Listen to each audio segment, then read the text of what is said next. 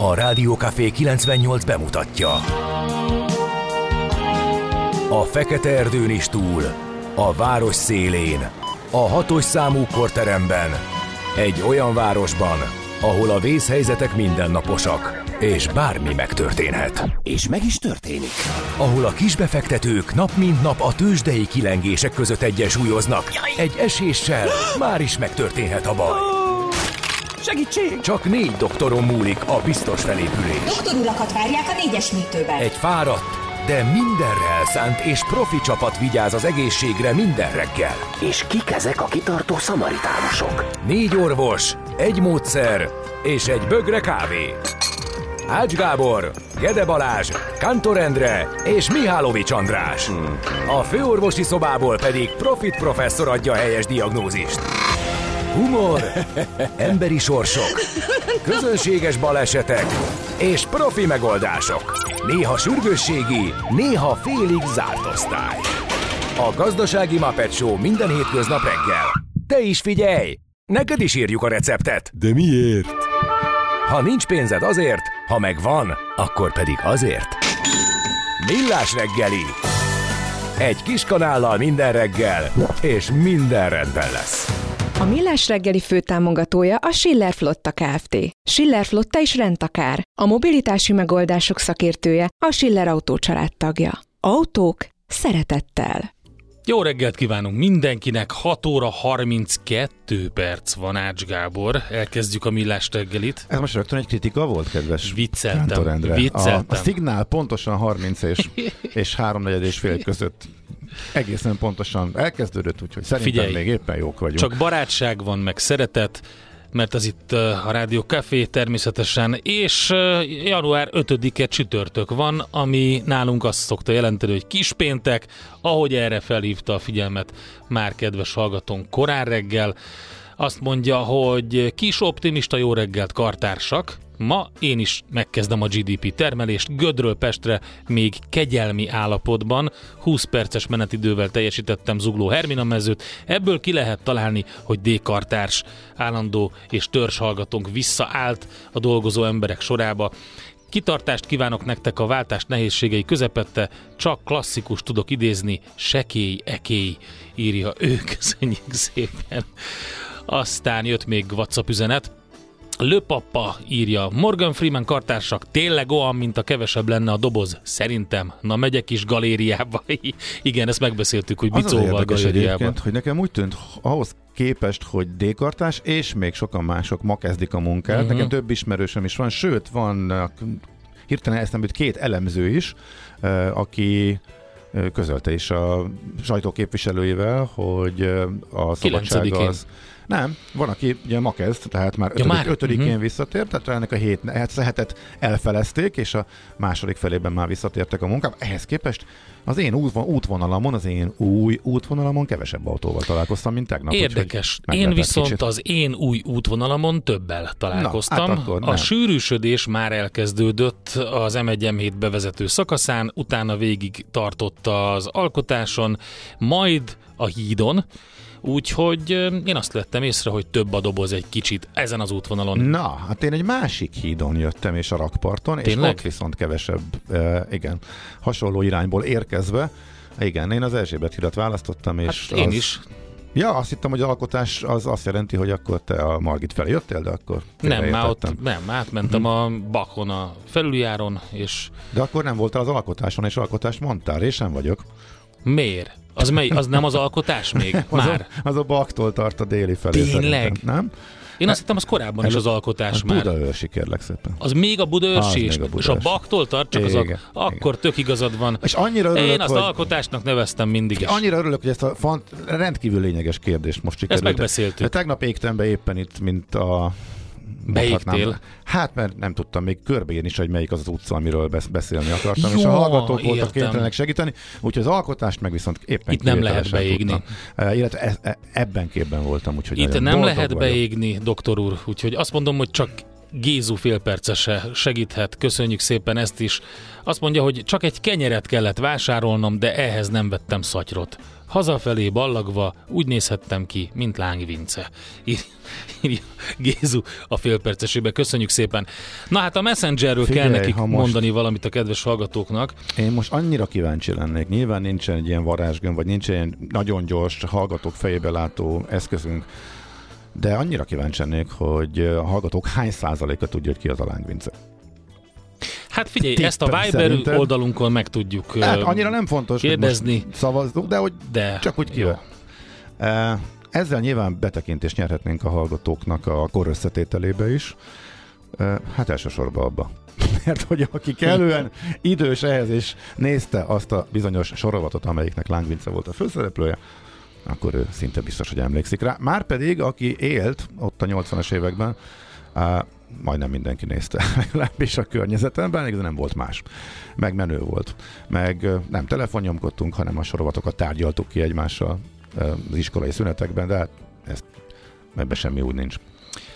0636 98 0 98 0. Itt lehet minket elérni Whatsappon, Viberen, SMS-ben, e-mailben, az infokukacmillastegeli.hu-n. Messengeren azonban nem lehet minket elérni az eddig megszokott helyen most, ugyanis úgy tűnik, hogy a Facebook oldalunk egy picit tiltás áldozatává vált, de el lehet minket érni Messengeren, mert hogyha beütögetitek a Facebookba azt, hogy a gazdasági Muppet Show, akkor bizony egy fény Jézus fog titeket fogadni, meg mi négyen, ott tudtok nekünk üzenni a Facebookon átmenetileg, aztán majd helyreáll a világrendje. Hát erről azért mondjunk valamit, mert a kedves hallgatók már tegnap is keresték az oldalunkat, ugye pont most vartuk újra a tematikának megfelelően, a nyitószignáloknak megfelelően az oldalt, de sajnos érkezett egy ö, bejelentés az előző kedves rádiónktól, akik ö, megpróbálták ö, így elérni, hogy ne érvényesülhessen a Millás reggeli a Facebookon. A Facebook egyelőre helyt adott ennek a kérelemnek, és letiltotta az oldalunkat, amihez mi nem férünk most hozzá. Természetesen rögtön felszólaltunk a Facebooknál ez ellen, és kérjük az orvoslását ennek a szituációnak. Nem volt ez mm, várható lépés, legalábbis részünkről, mi meglepődtünk rajta, de folytatjuk tovább, vidáman, úgy, ahogy szoktuk. De azóta még újabb információnk érkeztek, eh, tehát eh, úgy tűnik, hogy egy komoly jogvita alakul ki a Millás reggeli nevet illetően, és hát ennek a hogyanja, mikéntje az eh, fölkeltette a sajtó érdeklődését, érdeklődését is, úgyhogy ez majd hamarosan eh, meg fog eh, jelenni, és majd akkor szerintem mi is részletesebben kommunikálunk még erről, és elmondjuk, hogy pontosan mi is ez a történet. Még egyszer mondom, a Facebookon átmenetileg az új oldalunk az, amit a gazdasági Muppet Show néven találtok meg. Könnyű lesz felismerni, hiszen annak idején, amikor a Viber oldalunkat létrehoztuk, akkor egy kiváló grafikus művész készített rólunk nagyon jó pofa karikatúrákat, és ezek ott vannak, úgyhogy rögtön megismerni minket. Na, menjünk akkor tovább a szokásos menetben. Ha van kérdésetek természetesen, akkor az infokukacmillastegeli.hu-n és az elérhetőségeinken, tehát még egyszer 0636 98 0 98 0 ide el lehet küldeni. Egy csomóan megírták a film címét, igen, de elárulhatjuk. Igen. Ez egy óra múlva itt vagyok. És Harsányi Gábor a főszereplő. Igen. És kérdés az, hogy mikor kellett itt élni. De A mérnök azt írja, 67-es vagyok, emlékszem. Hát, igen, igen, velünk egy korosztály, és ez, ez nyilván nagyjából szerintem a 80-as, aki a 80-as Dori is években nézett tévét. Köszönjük. Bogi. Egyébként ezt meglepően, ahhoz képest, hogy milyen ismétlés reneszánsz volt még később, amikor még az internet nem volt eh, annyira elterjedt, ezt pont nem olyan sokszor ismételték. Tehát mit tudom én, a Fekete Várost, meg a Névtelen Várat, meg történelmi b- sorozatokat, eh, azt orba szájba, ez valahogy nem volt annyira benne a köztudatban azoknál, vagy nem kerülhetett bele emiatt a kevesebb ismétlés miatt, fogalmam nincs, hogy miért Ott volt, de- ültök a stúdióban, Váciról integettem, a jószág igazgató. Hát Ó, kérem, ez szépen. egy ilyen. Ugye most Villás TV nincsen még, de majd az is lesz hamarosan, de van egy ilyen live, Millás live act. Kérem szépen, ez itt a piros lámpás negyed a Váci úton. Lehet a Dancing Gébet élőbe kérni a kirakatba. Szerintem, hogyha összejön az első 50 ezer like az új Facebook oldalunkon, akkor ez meg is fog történni. Az egy véletlen kisiklás volt.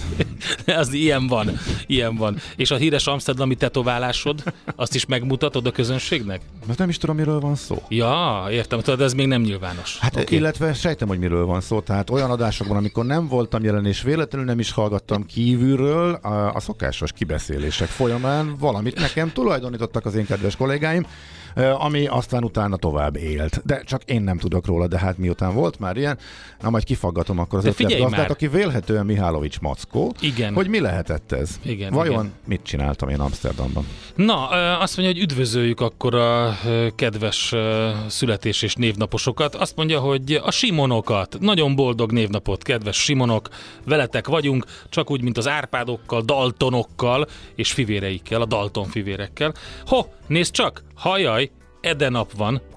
Bizony. Létszeres egy megfelelő zenét? Mit, mit, mit szeretnél de? Hát az, az ajándékot azt nem én választom, hanem aki adja. Ja, oké. Okay. Akkor gondolkodom még rajta. Oké. Okay. Uh-huh. És akkor nézzük azt, hogy híres születésnaposok kik vannak ma. Ho-ho, Umberto Eco. Umberto Eco. Az hogy lehet? Az Umberto Eco-s műsor volt a tavalyi Baki Parádi egyik főszereplője, akkor lepődtem meg, hogy úristen, az megy évvel ezelőtt volt, de hát Bizony. ezek szerint igen. Úgyhogy most mi, a abba, abból is kiderült, abból is kiderült hogy te egyike. vagy a legnagyobb magyar rajongója. Nem én vagyok a legnagyobb magyar rajongója, de én egy óriási rajongó vagyok, ez tény és való, de szerencsére még baráti körömben is fel tudok mutatni két olyan embert, aki nagyon szereti a mestert.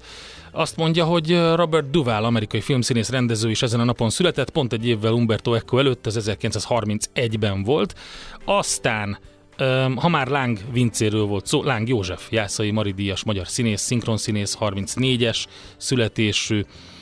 Azt mondja, kit le, Diane Keaton, Oscar díjas amerikai színésznő, 46-os, Kraszna Horkai László, magyar író, 54-ben született, és 75-ös születésű Bradley Cooper, amerikai színész, rendező, most már tegyük hozzá, mert azért vannak nagyon klassz kis alkotások, amiket ő jegyez, és hát nyilván a világnak a nagy része a másnaposokban ismerte őt meg, ennek ellenére azért uh, elég sok minden van már a számláján mondhatni Bradley uh-huh. Coopernek.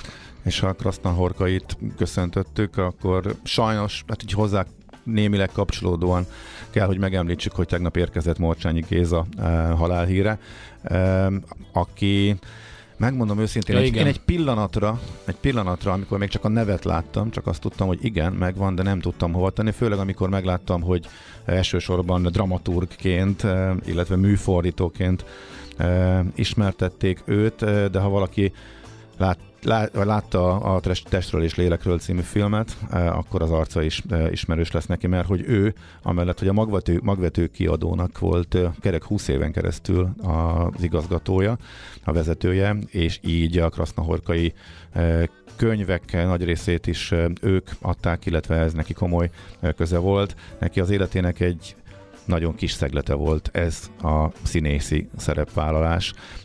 Amúgy hihetetlen sokoldalú művész, illetve cégvezető is volt egyben.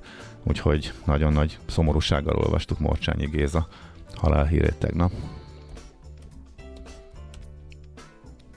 Arra gondoltam, hogy most átadod, átnyújtod nekem a névnapi ajándékot. Még azon gondolkodom. Nem, még gondolkozol. Még egy, egyrészt még gondolkodom, másrészt meg e, e, időt keresek magamnak. Ja, értem, hogy, mert? Hát, hogy biztos, hát, hát itt össze-vissza húzigálni, hogy melyik zene, hogyan, mikor, mindent a maga idejébe. Szeretném nem elrontani az első napom, amikor ez a feladat is rám hárul. Úgyhogy Te figyelj már, el, a lapszemlét már eldumáltuk. Ekkora, ekkora multitasking még nekem sem megy, úgyhogy Tudod, most... ki volt még Bradley Cooper? A mókus hangja. Már miben? Már ezen megsértődne nyilván, hogy mókus, de a galaxis őrzői, ami számomra a legjobb az egész Marvel univerzumból, ami, ami megjön, azon mindig sírva röhögök. A Bradley Cooper a mókus eredetiben, úgyhogy meg úgyis érdemes megnézni. Na, most akkor megpróbáljuk, hogy el tudom indítani az első muzsikát. De ez továbbra is a Millás reggeli itt a Rádió Café 98-on, és tudtok nekünk üzenni, ahogy már elmondtuk a 0630 6 98 0 98 0 számon ez SMS, Viber, WhatsApp is, infokukacmillástegeli.hu, és akkor nézzük, mit ír a sajtó. Karácsony óta nőnek az európai gáztartalékok, a magyar tovább csökken, írja a g7.hu, és ezt jó hosszan részletezik a cikkben, hogy a lényeg ugye az, hogy az európai gáztartalékok november közepe óta folyamatosan csökkentek, azonban hétfőig sorozatban ötödik napja megint nőttek, mivel folyamatosan több gáz került a tárolókba, mint amennyit kivettek belőlük, és ezzel 83,5%-ra nőtt a töltöttség. Itthon az ellenkező folyamat látszik, csökkenés van. Grafikonokon is kimutatták ezt, hogy a magyar gáztározók telítettsége hogy áll. A Portfolio.hu, ha úgy tetszik, a saját hírfolyama között csinál rendet, mert hogy elég sok apró hír van a háborús veszteségekről igazából, hogy milyen harci eszközöket veszítenek nagyobb számban különböző kisebb harci sikerekről, ahogy beszámolnak a felek az orosz-ukrán frontról, és most Huszák Dániel így képbe helyezi az olvasókat, összesíti, hogy nehogy valakinek olyan érzése legyen, vagy lehet, csak hogy ha valakinek olyan érzése van, hogy pont a fokot a híreket olvassa, hogy most éppen az ukránok vesztettek sok nyugati fegyvert, vagy például a Lengyelországból származó fegyvereket, Eh, hogy mit mutatnak a számok, összességében azért az oroszok jóval több eh, fegyvert eh, vesztettek, és azt nem lehet kijelenteni, hogy az ukránok kifogyóban lennének a modern harci eszközökből, de itt van részletesen a teljes lista a veszteségekről, mármint ami bizonyítható, mert mindkét fél itt azért próbál a kicsit más számokat közölni, mint ami a valóságos. Ugye ennek kialakult a módszertan, hogy mit tekinthető bizonyítottan veszteségnek e tekintetben is, úgyhogy a háború állása kapcsán egy érdekes összesítés tehát ez a cikk, amit a portfolio.hu-n lehet olvasni. Egy gyors 24.hu-s hír, még pontosítatnánk a kormányjal a kereskedők, a, hogy mit akar az árstoppos termékek szükség szerinti készletnövelése nem tudják betartani a zárstopos termékek készletnövelését. A kereskedők és ezt a Magyar Nemzeti Kereskedelmi Szövetség főtitkára nyilatkozta egyébként, hogy az, hogy szükség szerint, az egy nagyon nehéz fogalom az élelmiszerkereskedelmi szempontból, mondta ő, úgyhogy most ezen megy a rugózás. Aha. Várjuk az eredményét. Na, mindjárt tőzsdézünk, tőzsdét nem nyitunk, mert azt majd 9 után, hanem a tegnapi hogy tegnap mi történt. El, igen. Hol zárt? Hol nyit? Mi a sztori? Mit mutat a csárt? Piacok, árfolyamok, forgalom a világ vezető parketjein és Budapesten. A tőzsdei helyzetkép támogatója, a hazai tőzsde gyorsan növekvő nemzetközi informatikai szolgáltatója, a Gloster Infokommunikációs enyerté.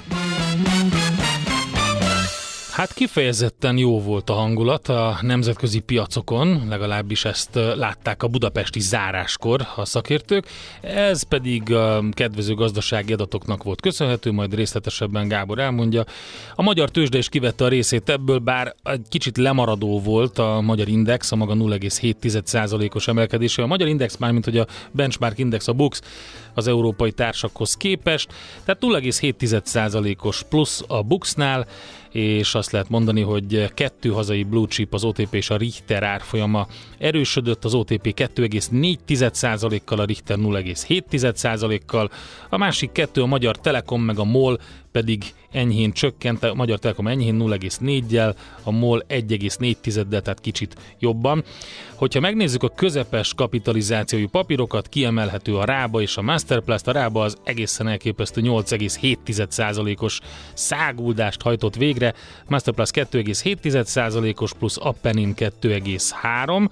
A negatív oldalról válogatva a CIG Pannonia van a sor végén, 3,4%-os mínuszt hozott össze. Hát forgalom tekintetében pedig az OTP vitte a prímet bőven-bőven 6 milliárdos forgalmával, a Richter van 1,6-del alatta, úgyhogy ezt lehet elmondani. Az x kategória ugye az, ami a tőzsdei előszobát szoktuk mondani, az pedig úgy alakult, hogy kötés volt például a napban, és ott volt egy hát egész jó 0,2%-os plusz, az Aztaszám 0,6%-os plusszal fejezte be a kereskedést, és ki volt még a Naturland 0,2%-os minusszal volt talán a leggyengébben teljesítő.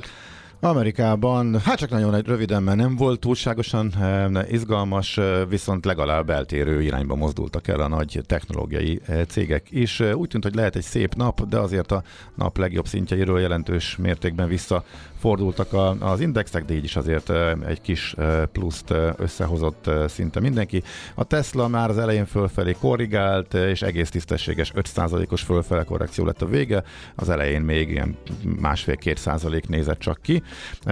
A Microsoftot leminősítették. Már eset... hogy, hogy felfele? Tehát a tegnapi napon mínuszba volt? Mert, mert nyitás... Jó nagy, jó Tényleg? Nagy, igen, 10, mert, 10, 10, 10 sok százalék. Akkor ez egy ilyen egy sima, egy fordított, mert utána, amikor nyitott az amerikai piac, akkor viszonylag jól állt a Tesla még a jelentés ö, követően. Hát a, az éves mélypontról indult el, igen. mert ugye az előző nap volt a 10 10 sok százalékos ö, zakó, és ebből tudott fölfelé. Uh-huh. Microsoft leminősítés miatt UBS tette le mínusz 4,5 százalék, Alphabet is 1 százalék lefele, ellenben az Apple pont ugyanennyit eh, fölfele, Meta is 2 százalék fölfele, úgyhogy eltérő irány. A Salesforce kirúg egy csomó embert, ja, Ezt a befekte- ennek örültek a befektetők. Amazon is egyébként. Uh, úgyhogy ez, ez, ez segíti a piacot, hogy uh, Mennyit jelentettek be? Az Amazon 11-et jelentett be, 11 ezeret, azt hiszem, vagy 12-t, és akkor azt emelték, most 18 ezer a szám az Amazonnál, amennyi embert lapátra tesznek. Először emelkedett a papír erre az árfolyamra, aztán visszaesett a lelkesedés. A Salesforce-nál 10%-át az alkalmazottaknak elbocsátják, úgyhogy ezek voltak a legfontosabbak a tőzsdékről.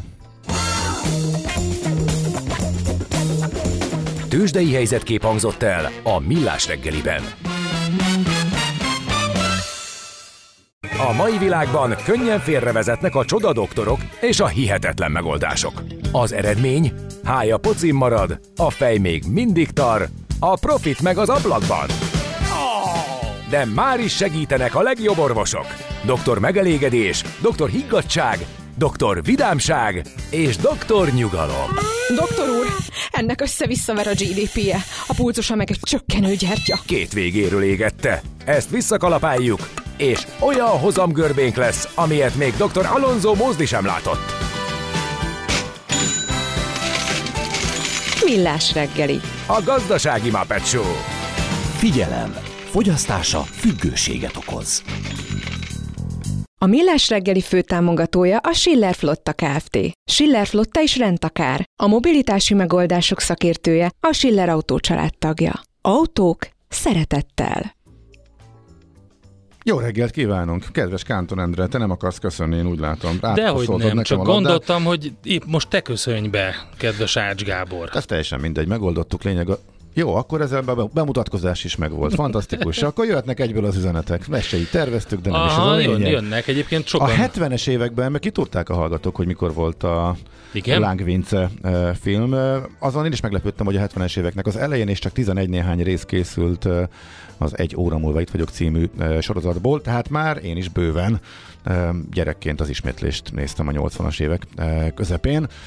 Na, ezt is megtudtuk tehát, ezért lettünk kíváncsiak arra, hogy vajon az erre utaló megjegyzés egy másik hallgatótól, az hány másik hallgatónak keltette fel az érdeklődését, illetve egyáltalán tudhatták, hogy ki is az a lángvince.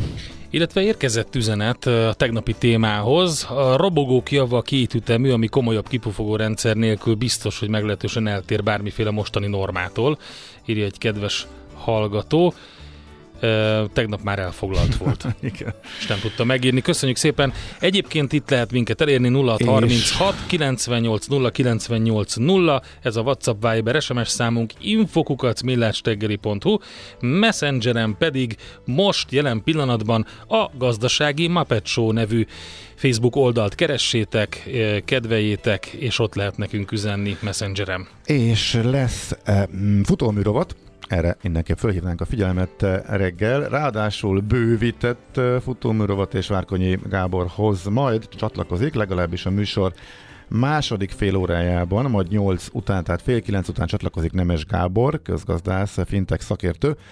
Velük folytat folytatok, folytattunk, mondanám, de én csak kívülről hallottam, de te itt voltál, Endre.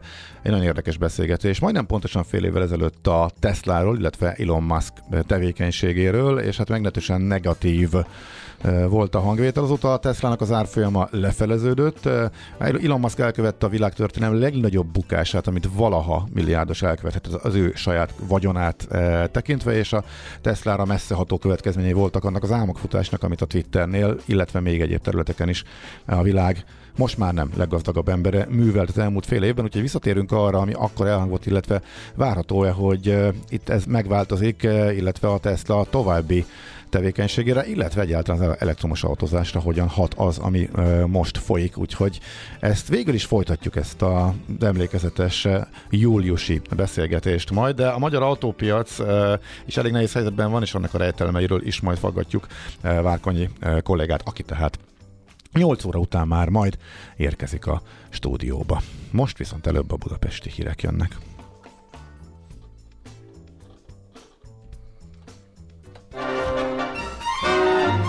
Egyre nagyobb buborékban élünk, de milyen szép és színes ez a buborék. Budapest, Budapest, te csodás! Hírek, információk, események, érdekességek a fővárosból és környékéről.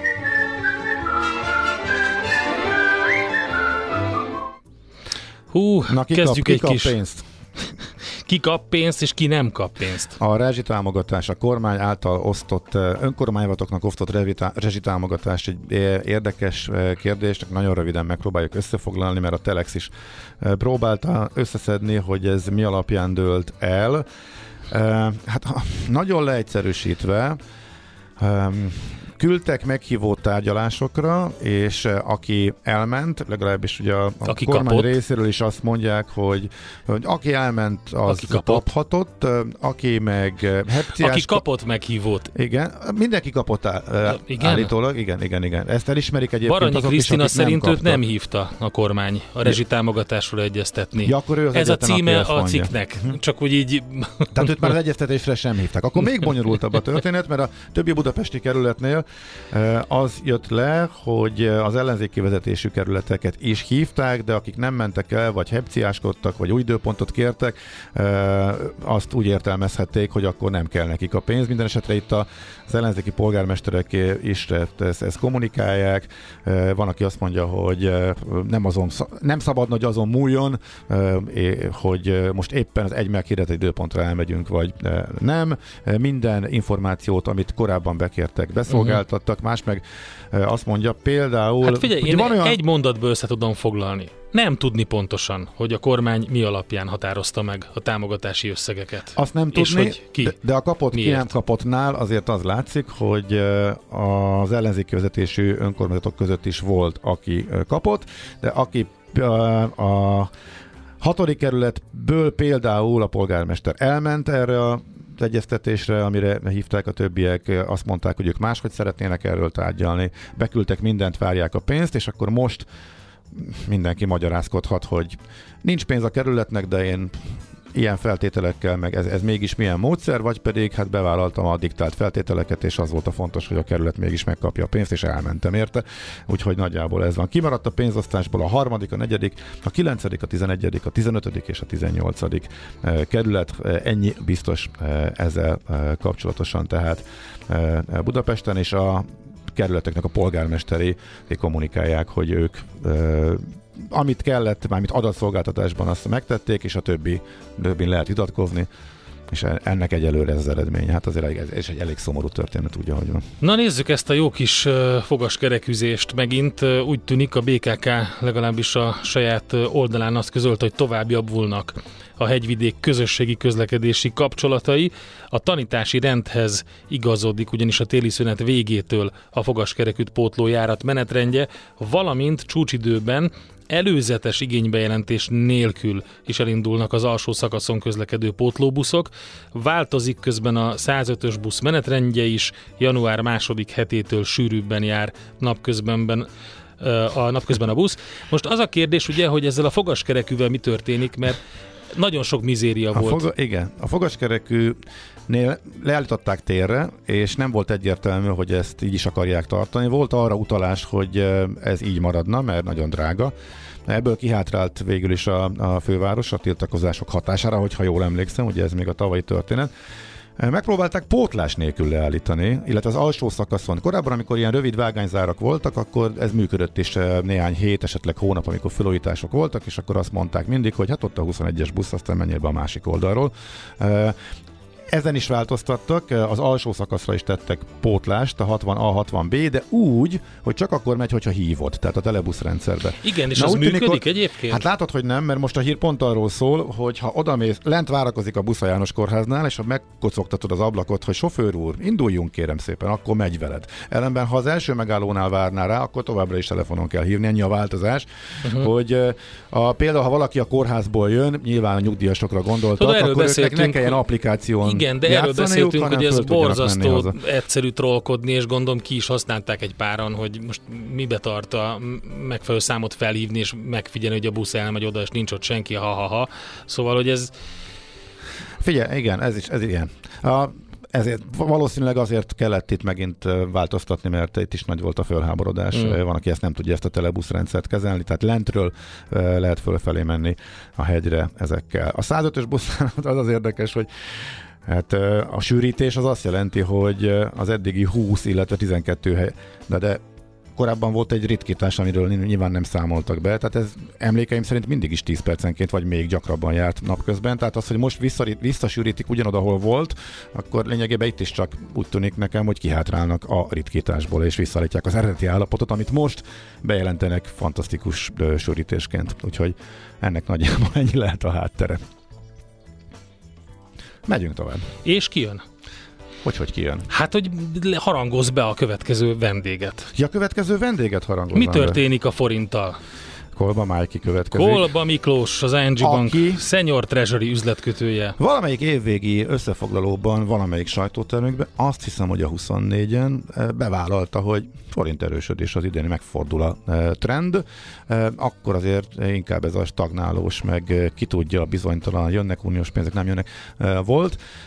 Tegnap a forint áttört hirtelen egyébként egész, egész komoly szinteket, és egy nagyon komoly szinthez érkezik, tehát 5 havi csúcsra emelkedett azzal, hogy 395 alá tudott gyengülni, úgyhogy a forint, a forint Miklós- piac legnagyobb aki a műsor történetének egyik legnagyobb produkcióját hajtotta végre, amikor élőben jelentkeztünk a Treasury-ből annak idején, bennültünk, és éppen ő trédelt, és a, onnan származik a világ legjobb locsolóverse, aminek az első részét nem tudom elmondani, mert az úgy hangzott, hogy profit a zsebbe, és megyünk haza pihenni. Uh-huh. Úgyhogy Kolban Michael. Következik mindjárt. Nekünk a Gellért hegy a Himalája. A Millás reggeli fővárosi és agglomerációs infóbuborékja hangzott el. Ez továbbra is a Millás reggel itt a Rádió Cafén, és benne pedig Kolba Miklós, legalábbis a telefonba benne, aki itt van velünk, az ING Bank Senior Treasury üzletkötője. Szervusz, jó reggelt! Szervusztok, jó reggelt, boldog új évet! Boldog új nektek évet. is, és a hallgatóknak is. Na hát figyelj, mi van? Januári meleg, ez menti meg a forintot? Tényleg, a, ahogy korábban már beszéltük, még mindig nem szűnt meg ez a gázhoz való kötöttség? Hát nézzétek, alapvetően, alapvetően az a helyzet, hogy a tavaly év végével a bizonytalansági faktoroknak egy jelentős része kikerült a rendszerből. Már melyik? Nyilván ez nem jelenti azt, hát például az EU-s pénzekkel kapcsolatos Hát nem, nincs itt abból egy fillér sem még. rendben, de, de ugye a piac alapvetően a megállapodásra volt kíváncsi. Lesz megállapodás, nem lesz megállapodás.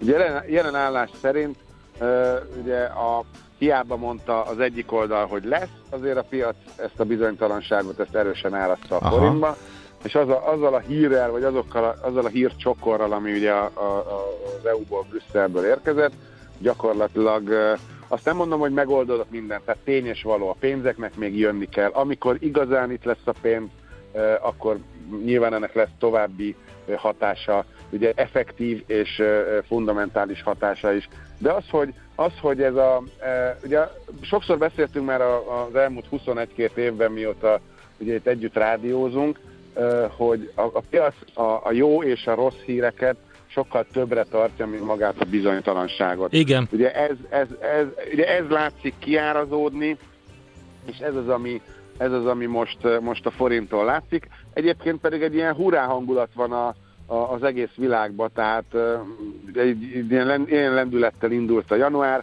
Ugye, ha megnézitek a gázára, az olajára, ez mind a háború előtti szintek alá e, e, tudott esni.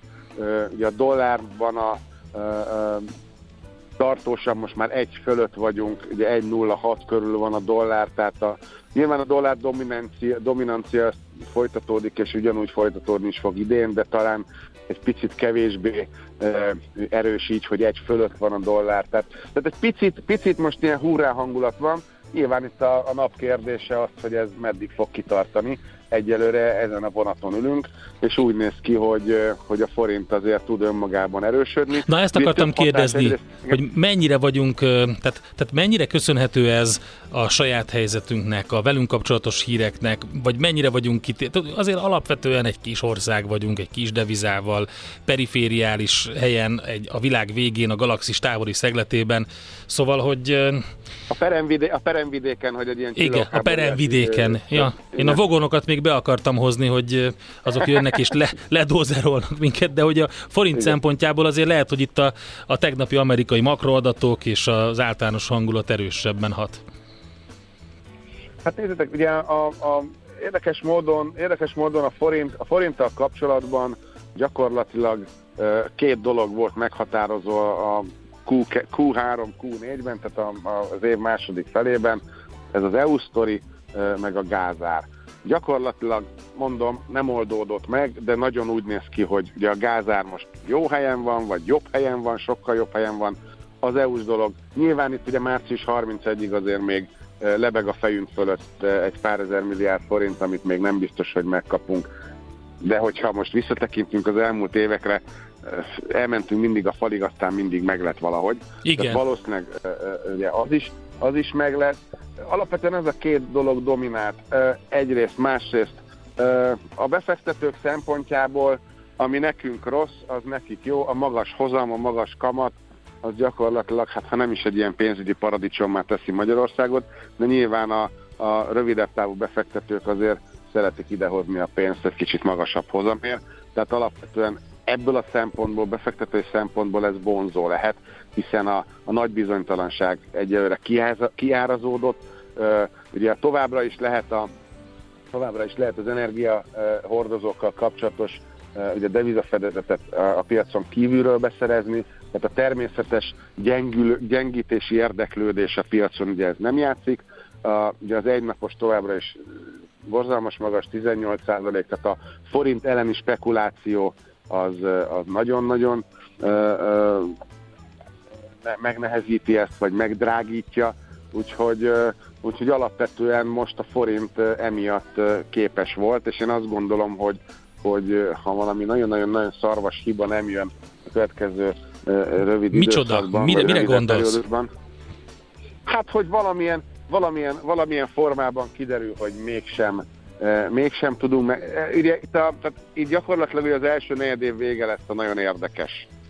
Ugye az, amikor, amikor a, az utolsó uh, 2300 milliárd uh-huh. talán az összeg, ha jól emlékszem. Igen. Ugye, ha ezen, ezen is megszárad a tinta, uh, akkor, uh, akkor, akkor jobb helyzetben vagyunk, ha ezen nem szárad meg a tinta, én ezt gondolom egy szarvas hibának mondjuk. Okay. Tehát, hogy akkor azért az okozhat némi turbulenciát. Tehát van egy csomó Nyilván más probléma, azért... hát még, még további gazdasági makroadatok, inflációs helyzet, költségvetési szituáció, tehát ugye azért úgy, úgy Igen, ezek, is, ezek ugyanúgy minden. ott vannak, tehát a költségvetési hiány nem tudjuk mennyire száll el, éppen most írták át a költségvetést, amire semmit nem reagált. Ja, igen, tényleg. 3-5 volt még utolsó nyilatkozat karácsony, kőbevésve, aztán két nappal később 3-9 lett benyújtva. Tehát voltak itt azért rossz hírek és erős kockávatok is, amire most a piac úgy tűnik, hogy nem figyel.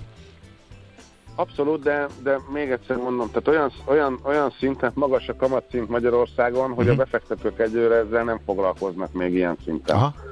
Tehát jelen pillanatban, jelen pillanatban uh, régi barátnőnk, akit ugye szoktunk emlegetni, Kerry, uh, aki visszatért. Ugye, Itt és, és visszatért?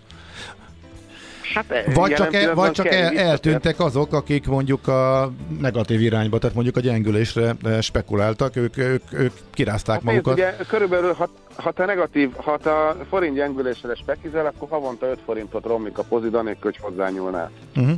Igen. Most azért... Ezt a jegybank megdrágította piszkosul, igen. Ezt piszkosul megdrágította, tehát, hogyha te ha rövid, tehát, ha nem, tehát hogyha te spekizni szeretnél, pénzt szeretnél csinálni, akkor inkább a, a másik irányt csinálod, mert az meg 4,5 forinttal javul, bármi történik, és ugye amíg ezek a, azok a bizonytalansági tényezők, amikre említettünk, egyőre ki vannak pipálva, addig, addig úgy tűnhet, hogy a forint inkább, inkább vagy stagnál itt a 400 alatt, 390-400 között, vagy akár fog tudni egy picit tovább Aha. is erősödni. Figyelj, azt... Nyilvánvalóan. Uh-huh. Igen? Bocsánat, azt áruld el nekem, ezek ugyanazok az arcok spekiznek most a forint erősödése mellett, akik mondjuk a gyengülésére játszottak, vagy akik mondjuk ott kimondottan támadták, és 420-nál, 30-nál is forint eladók voltak, mert látták a sérülékenységet, meg a alacs, akkor alacsonynak tűnő kamatszintet, meg a jegybank elkötelezetlenségét, már elnézést a kifejezésért a további monetáris szigor mellett. Azok úgy kirázódtak, és most más befektetők vannak, vagy ők simán irányt váltanak, és nagyjából vannak a rövidtávú spekulánsok, akik most más csinálnak? Az a helyzet, hogy ezek tökéletesen pontosan ugyanazok az arcok. Uh-huh. Tehát itt, itt nincs igazából a, ezek, ezek pontosan ugyanazok a, a nevek, ugyanazok a, a, a bankok, ugyanazok a bankok ügyfelei, ugyanazok alapkezelők, ugyanazok a hedge fundok.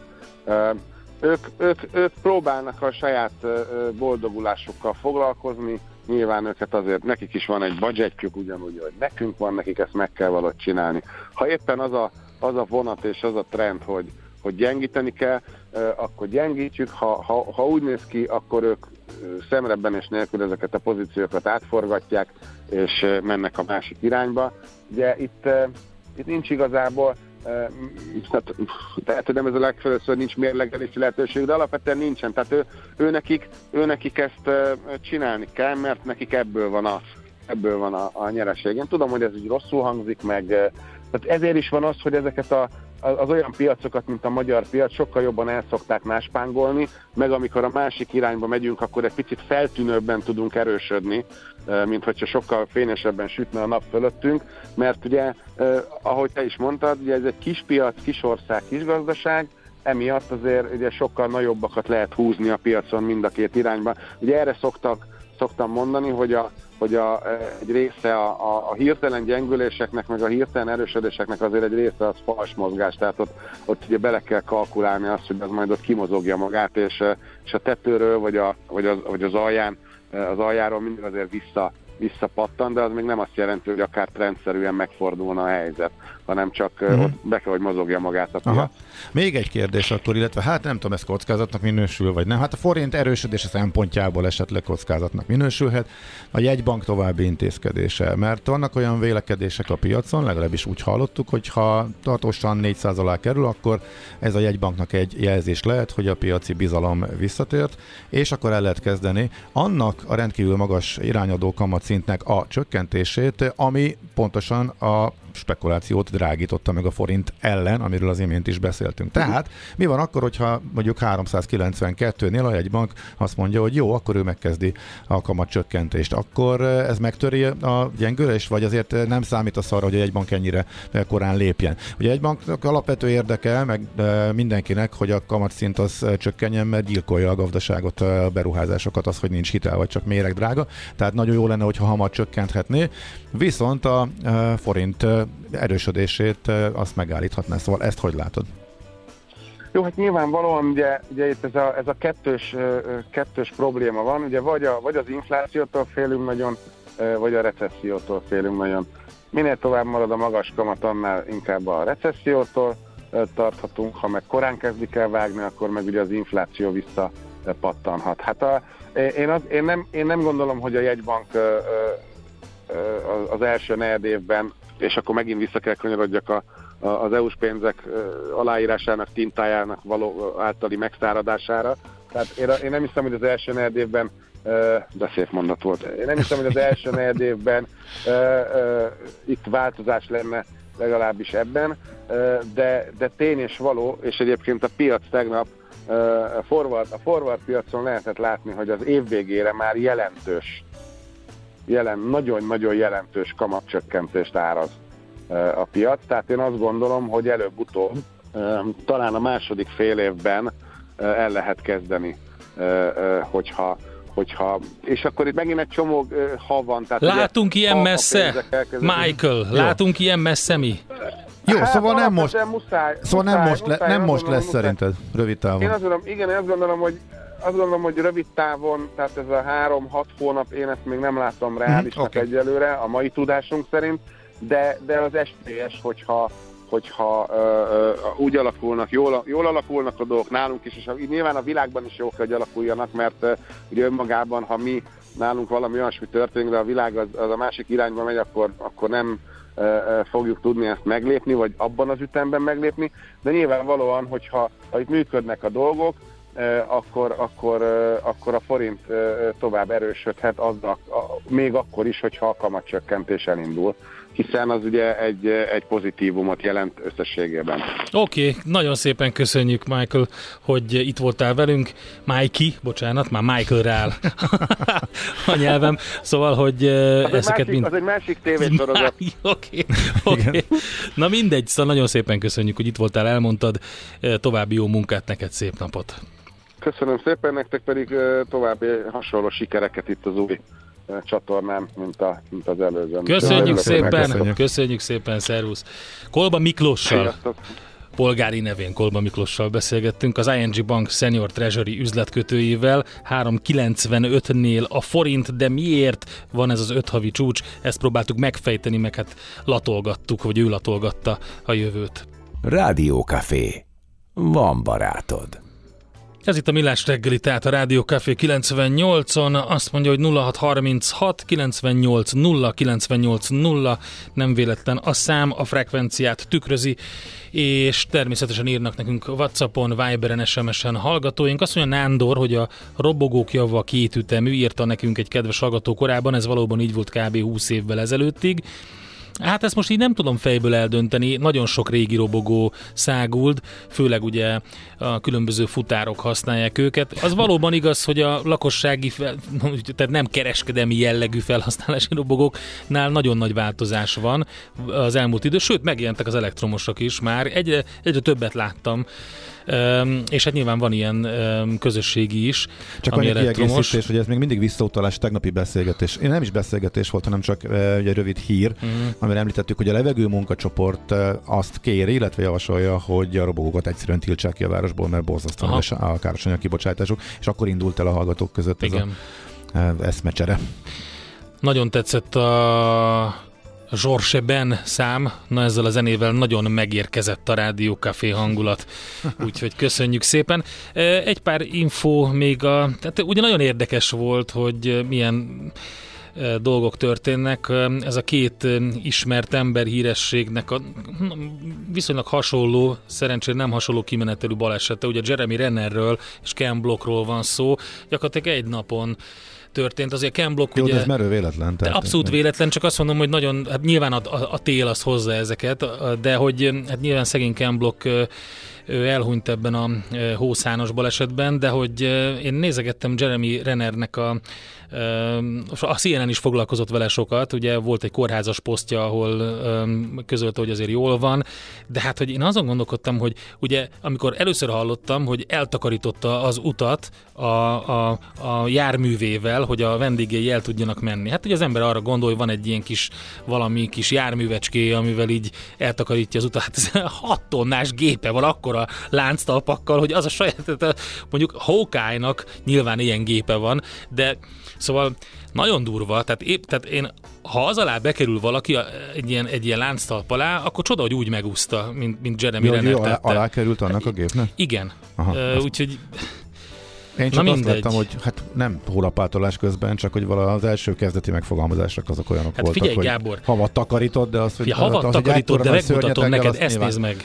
Jó, okay. Egy ilyen gépe van otthon a, a garázsba. Jó, figyelj, de, de sose, értettem, hogy, sose értettem, hogyha ülsz rajta, és tolatsz jobbra-balra, hogy tudsz alá nem, kerülni. nem ugyanúgy, a... mint amikor, a, amikor elfelejtett behúzni a kéziféket, Persze. kiszállsz az autóból, uh-huh. valami hasonló Igen, történt, igen, és eléggé eh, keményen megsérült a színész, de most már viszonylag jól van, lehet azt mondani. Szerencsére Magyarországon ilyen veszély nem fenyeget. Mármint az, hogy ö, hó Hát mobil, igen. nem hómobil. Hó. Mi- De, de Önmagában. van ez magyarul. Motoros szán, ez már múltkor Az csak a eszembe. éjszakai életben jelenik Eh. meg különböző üvegasztalkon, máshol nem Magyarországon most már. De nálunk bezárnak a sípályák, annyira nincsen hó, és uh, ami jó a forintnak, meg jó a gazdaságnak, amiatt, hogy uh, a Igen. gázár uh, zuhan, és uh, most fizet ki ugye Mm, utólagos igen. elszámolással a csúcs árért rendkívül összegeket. Meg Az elmúlt hónapokban fizetett ki a büdös uh, bogaraknak. Magyarország. Igen, az nem jó például nyilván uh, ebből Azt észrevetted te is, ugye hogy egyszer csak megint elindultak a hibernálásból de, fölébredtek, de, mintha, mintha, és zúgnak. De ne, mintha le se álltak volna. Hát azért picit leálltak, amikor ilyen nulla közeli van, ilyen mínuszek vannak, akkor így Igen. befagynak, de megint elindultak. Eplényi sípálya kénytelen volt bezárni, mert egyszerűen annyira meleg volt, hogy nem lehetett megoldani hó ágyúval se, a Mátrában Sőt, a kitartanak. legjobb korcsolyapálya is, a legtöbb korcsolyapálya is tiszta víz már Budapesten is. Úgyhogy nehéz nyilván hűteni, nehéz ezeket, úgyhogy Miközben a piacokon pont emiatt rendkívüli, emiatt is uralkodik rendkívüli jókedv, és a gázár is na, ez jó. egyébként. Jó, hogy erről beszélsz. És akkor ezzel átkötünk a következő beszélgetés beharangozására, ugye? Te is így, Így gondoltam. Hát figyelj, az évtizedek és a rutin Gyurcsik Attilával, az Akkord Alapkezelő ZRT vezérigazgatójával beszélünk majd arról, hogy hát ugye miközben mindenki az energiaválság miatti sok hatása alatt áll, a gázára szépen csendben gyakorlatilag összeomlott, és hogy ez mi történt, mit, mi történt pontosan, és hogy mit prognosztizál ő, erről fogunk vele beszélgetni, és szeretném megkérdezni, hogy mikor jön a névnapi zeném. Még mindig, már, Tudtam. már vadul, Tudtam. vadul keresgélem, hogy meg, mivel lepjelek Á, meg. ugyan Szerintem 8 óra után Na jó. sor fog rákerülni, úgyhogy a névnapi zenéd semmiképp sem marad majd el. Rádiókafé 98. Újra van barátod. Ez továbbra is a Millás reggeli itt a Rádió Cafén, és ahogy beharangoztuk, arról fogunk beszélgetni, hogy mi történik az árával, a gázárával. Ugye az irányadó holland gáztősdén a gáz egy havi ára az augusztusi 300 euró fölötti csúcs szintekről 68 euróra esett. Gyurcsik Attila az Akkord Alapkezelő ZRT vezérigazgatója van itt a vonalban. Szervusz, jó reggelt, boldog új évet! Boldog új évet mindenkinek! Na, hát nézzük akkor ezt a holland gáztősdét, ez már-már egy ilyen szitokszó volt az elmúlt időszakban, vagy legalábbis ijeszgetésre alkalmas kifejezés, és hát a gázár, amivel mindenki foglalkozott. Hát 300-ról 68 euróra azért az izgalmas. Igen, és nem csak arról van szó, hogy a 300-ról 65, egész, egész tegnap este már 65 eurón kereskedtek Ajaj, vele, hanem mhm. ugye arról, arról is van szó, hogy a tavaly januárban, tehát még bőven a háború előtt, Uh-huh. ez a gázár ez ilyen 88-95 euró körül trédel, tehát, tehát valójában azt mondhatjuk, hogy év per év alapon, és egyébként a, a, a háború előtti szintek alatt vagyunk, és nem 1-2 euróval vagyunk a háború, alatti, a háború előtti szintek alatt, hanem gyakorlatilag 20-30 euróval. Tehát ez egy nagyon komoly visszarendeződése. Egyébként nagyon érdekes, mert ugye a héten még én rengeteg cikket olvastam az európai energiaválságról, miközben gyakorlatilag itt a fű alatt összeomlott a gázára. Csak azt fontos tudni, hogy a gáznak nem egy ára van, hanem szinte minden napra, meg hétre, meg hónapra, meg évre van ára. Ez egy határidős görbe, ugye minden egyes pontjára lehet kötni, és azt lehet elmondani, hogy a teljes görbe, tehát mondjuk amit a két-három évre előre látunk, az is, sőt, sőt, ami a legfontosabb, hogy az elkövetkező egy évben is mindenütt végig 80 euró alatti árak, sőt most már 75 euró közelében található árak vannak, tehát mondjuk jövő október, vagy idén októberre is lehet 75 euróért gáz venni, ami elképesztően Igen. olcsó képest, hogy ilyen, ilyen pánik szintek voltak itt És hát nyilván- pár hónappal ezelőtt. És nyilván van, aki jó drágán vásárolt be, meg kötötte le, ugye, hát erről szóltak a, a hírek, de nekem az jutott eszembe ezzel kapcsolatban, hogy hát ugye azt lehet látni, hogy mindenféle kommunikáció ellenére, hogy mi működik, mi nem működik, és hogy általában hogy áll az orosz gazdaság, azért az oroszok szépen lassan és egymás után többször is bejelentkeztek, hogy ők most már azért szívesen tárgyalnának, ugyanis van ott egy nagy mennyiség, ami még hogyha az is rájön a piacra, akkor azért érdekesen fog alakulni a gázára. Igen, abszolút, tehát azt kell látni, hogy tehát ugye egy fontos kérdés, hogy miért, csök, miért csökkent ilyen mértékben. Tehát Mhm. ugye Valószínűleg azért csökkent, mert nagyon enyhén alakult eddig a tél, és ugye attól félt a piac még itt augusztus-szeptember magasságában, hogy egy átlagos, egy átlagos meg ideget tél esetén nem csak az a probléma, hogy komoly zavarok keletkezhetnek az európai gázellátásban, hanem a következő tél is megkérdőjeleződik, hiszen az igazi probléma a következő téllel van, mert hogyha ezen a télen nagyon, leme, télen nagyon lemerítjük a tározókat, akkor a következő tél de nem látja még előre a piac pontosan azt, hogy hogyan lesz elegendő gáz. És ugye azzal, hogy ez ennyire enyhén alakult, ez, ez, ez, a, ez a fajta félelem, ez kiárazódik a piacról. És ez azért fontos, mert ez a két tél, az idei, meg a, meg a jövő évi tél volt kérdéses valójában, hogy ez képes lesz Európa kihúzni ilyen alacsony orosz szállítások mellett. Ha igen, akkor 2024 végén kezdődő téli időszakra már nem lesz probléma, mert olyan mennyiségű cseppfolyósított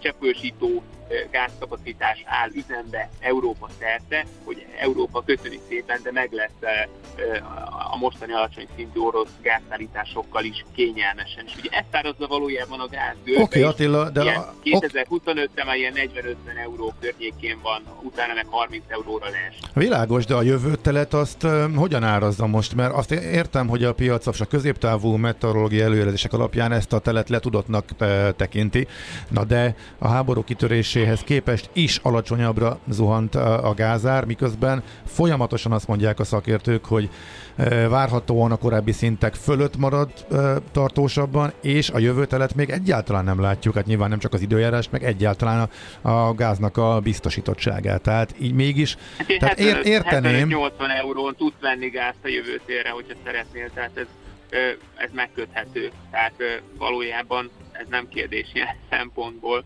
De visszatérve ugye uh-huh. az eredeti kérdésetekre, tehát hogyha ha ez a két télt, ezt a két telet megúszta Európa, már pedig úgy tűnik, hogy megúszta, akkor az az orosz kísérlet, hogy megfagyasszák, meg politikai nyomás alá helyezzék e, Európát, az nem sikerül. Ha ez ugye úgy tűnik, hogy nem sikerül, akkor ennyi erővel akár szállíthatnak is az oroszok, hiszen pusztán csak maguknak okoznak kárt azzal, hogy erről a bevételről lemondanak, plusz ugye elvesztik ezt a piacot tartósan, hiszen hiszen azt a mennyiségű gáz, ami nagyjából olyan 150-160 milliárd köbméter, azt nem tudják máshova eladni, tehát Kína jelenleg 10 milliárd köbméterért vesz orosz gáz, az annyi, amennyire Magyarország vesz egyébként, az a mennyiség, tehát, és nincs is nagyon esély rá, hogy ezt mondjuk ezt a kapacitást 2030-ig érdemben növelni tudják, elsősorban azért, mert Oroszországban nincsenek összekötve a a, a gázmezők, meg a vezetékek megfelelő módon. Tehát igen, ez egy ilyen, ha nagyon, ha felveszem az optimista szemüvegem, akkor akár az orosz szállítások is visszajöhetnek, ugye erre volt is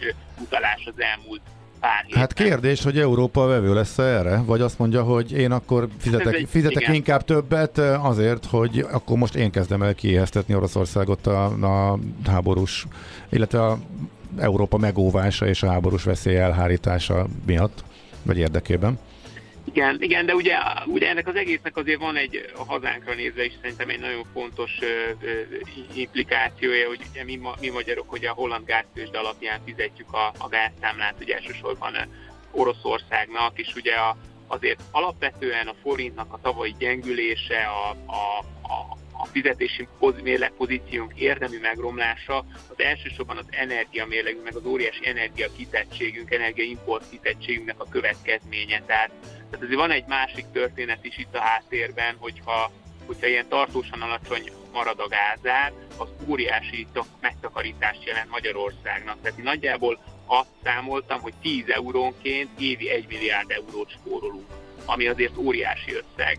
Tehát gyakorlatilag december elején volt ilyen 140 euró körül a gázár, ahhoz képest most mondjuk ezt a 65-öt, az gyakorlatilag azt jelenti, hogy egy hónap alatt éves 8 milliárd eurót spórolt az ország a külső egyensúlya szempontjából, miközben egyébként Brüsszel ugye visszatart 6,3 milliárd eurót, amit meg évek alatt kapnak meg. Tehát, hogy és ennek milyen, milyen makrogazdasági, milyen kihatása lehet az inflációra, illetve többi makroadatra? Nem tudom, érdemes ezt így számolgatni, vagy nem lehet, direkt abszolút, összefüggés, abszolút de ez fontos abszolút kérdés. Érdemes. Persze, nem, szerintem abszolút érdemes, mert mert ha javul a külső egyensúlyunk, akkor erősödik a forint. Ez az, amit az elmúlt hetekben egyébként láttunk. Ezt látjuk, igen. Ha erősödik a forint, akkor előbb-utóbb a jegybank hozzányúlhat ehhez az extrém magas kamatszinthez. Ugye az alatt akkor a gazdaság fellélegezhet, hogy nem 18%-os a rövid oldali kamat, hanem kisebb. Nem mellesleg a a földgáz az alapja a mezőgazdasági termelésünknek a műtrágyán keresztül, tehát ha van olcsó műtrágya, az azt jelenti, hogy a 40 valahány százalékos élelmiszer infláció kapcsán is előbb-utóbb valamennyivel lehetünk optimistábbak, tehát értelemszerűen az olcsó műtrágya az olcsó terményárakat jelenti, ha nem is azonnal, de mondjuk ugye a piac mindig előre árad, tehát hogyha ha egy-két éves távon már látjuk azt, hogy ez el, el tud kezdeni csökkenni, az már fontos, tehát ez nem holnap fog megjelenni a boltok polcain, de mondjuk esély van rá, hogy egy-két éves távon azért ez láthatóvá válik. Szóval ebből a szempontból rendkívül fontos szerintem az infláció, meg a magyar külső egyensúly uh-huh. szempontjából. Sőt, valójában ez az, igaz, ez az, a té, ez az ár, amit igazából nézni kell, és nem más. Tehát ez a legfontosabb mutató szerintem. És Európának kicsit visszatérve, ugye a németek vannak nagyon nagy bajban energiakitettség miatt, és hát ugye, hogyha áttételesen nézzük a hatásokat, akkor Magyarország a, a német ipari beszállítások és export miatt. Tehát, hogy ők hogy reagálnak mindenre? Vajon? Hát alapvetően a németek azok nagyon komolyan kompenzálják a vállalataikat azért, hogy túléljék ezt az időszakot. Tehát, ahogy említettem nektek is, a, a holland gáztőzsdének a hosszú távú görbéjét megnézitek, akkor 2026-ra 30 eurós gázár várható. Ez nagyjából a cseppfolyósított földgáznak az a az a határköltségi ára, ahol már mindenki nagyon jól keres. Tehát valójában a hosszú távú gázár valóban 30-40 euróra fog visszaesni Európában, és a németek úgy gondolják, hogy két évig kell még a német ipart támogatni, és akkor utána normalizálódik a helyzet. Tehát az ő logikájuk az, hogy nem szabad uh-huh. hagyni csődbe menni az ipart azért, mert van egy idéglenes energiások, ami aztán idővel a beruházásoknak köszönhetően lecsökken, vagy, vagy megoldódik valójában magától. Tehát én így, így látom, hogy ez a német stratégia. A Magyarország szempontjából, amin szerintem érdemes elgondolkodni, hogy ez a holland gáztőzsdén ezek az árak jegyezhetők, és ugye mi nem vagyunk egy nagy szereplője azért ennek a piacnak, tehát egyébként ezen a 65-75 eurós árszinten legalább mondjuk a, a, a lakossági fogyasztás egy részét, ha, ha lefedezzük, mert a, akkor azért alapvetően bebiztosítjuk azt, hogy hogy, hogy ezt a tényleg a 8 milliárd eurót, amit még egy hónap alatt idézőjelesen megspóroltunk, annak egy részét azt, eh, azt ténylegesen meg tudjuk spórolni. Mm. És a költség... Ami azért is Aha. fontos, mert nem tudhatjátok, hogy a gáznál elképesztően fontos az időjárás. Tehát most nem tudhatjuk, hogy februárban nem jön egy szibériai hideg, vagy márciusban, tehát nem fog havazni, tehát azért ez nem lehet biztosra venni, hogy most leesett 65 euróra, és akkor örökké itt ragad, hát ez napi szinten változik az ára értelmszerűen. Uh-huh. Oké. Okay. Hát ez jó hangzik, meg nyilván a költségvetésen is segít, mert a rezsivédelmi alapra elkülönített pénz is nagyban csökken akkor, hogyha sokkal kevesebbel kell fizetni a gázért, mint amennyivel számoltunk. tulajdonképpen uh-huh. belokkolni, vagy berögzíteni egy egyszerű fedezetű ügylet. Uh-huh. Oké. Okay. Attila, nagyon szépen köszönjük. Köszönjük szépen. Jó hírekkel indíthattuk Köszönöm az évet. Szépen. Szép napot, szia, szia! Köszönöm szépen, sziasztok! Gyurcsik Attillával beszélgettünk az Akkord Alapkezelő ZRT vezérigazgatójával, ahogy elmondta, 65 euróra esett vissza az augusztusi 300 euró fölötti csúcs szintjéről a holland gáztősdén a gáz egy havi ára, és hát a prognózisok azok ugye 26-ra 30 eurót is mondanak, úgyhogy érdekesen alakul a gáz ára. Na, mi van még itt egy csomó üzenet a kedves hallgatóktól, illetve tudod, hogy mit nem beszéltünk meg? Na mit? Nem tudom, hogy a, az Al igazolását Cristiano Ronaldónak megbeszéltétek-e? Nem. Oké, okay, csak dob, azért nem kérdezem. Dob, mert nem dob föl minket. Hát lehet, hogy titeket nem dob fel. Minket. Engem igen, én szeretnék bejelentkezni, egy napot szeretném helyettesíteni Cristiano Ronaldót. Forintban számolva ugyanis 220 millió forintot keres ez naponta. Nem így, nem így működik sajnos. Szerintem Jaj, így működik. Kár, én ugye? bejelentkezek. Uh-huh. Én egy napot szeretném helyettesíteni, és utána engem már csak itt a rádióban hallottok, máshol nem. Nézd, De van, nézd, távolról van, dolgozom majd. Van új fapados járat Szaudarábiában, azt el tudom neked intézni, ennyivel tudok hozzájárulni a De, de nem csak azért forintra átszámolva nagyon klassz. Ez ki, az összeg. ki fogod bírni Tehát... fizetni belőle, igen. Ja. Valóban. Hát próbál, távolról is látható összeg, azt gondolom. Na, mi maradt? Hát az, hogy mondjuk, hogy jönnek a hírek, és utána jövünk vissza. A már jól beharangozott autós, ho, ho, ho. turboautós rovat. Turboautós rovat jön itt a Rádió Cafén és a Millás reggeliben, jön Várkonyi Gábor, elég sok témánk van. A zuhanó behozatal, elszálló árak után mi várható a magyar autópiacon 2023-ban, aztán természetesen a zuhanó repülésben a Tesla és Musk vagyona ki tudnak-e jönni a válságból? Ezt a kérdést tesszük fel, és a kedves hallgató, aki azt mondja, hogy nem értjük, nem értjük a kétütemű ról van szó robogók tekintetében. Értjük, értjük. értjük és elmondtuk, hogy, hogy tényleg fontos lenne szabályozni azt, hogy milyen kibocsátással vannak járművek a főváros utain, utcáin, úgy, útjain, utcáin, úgyhogy abszolút értjük.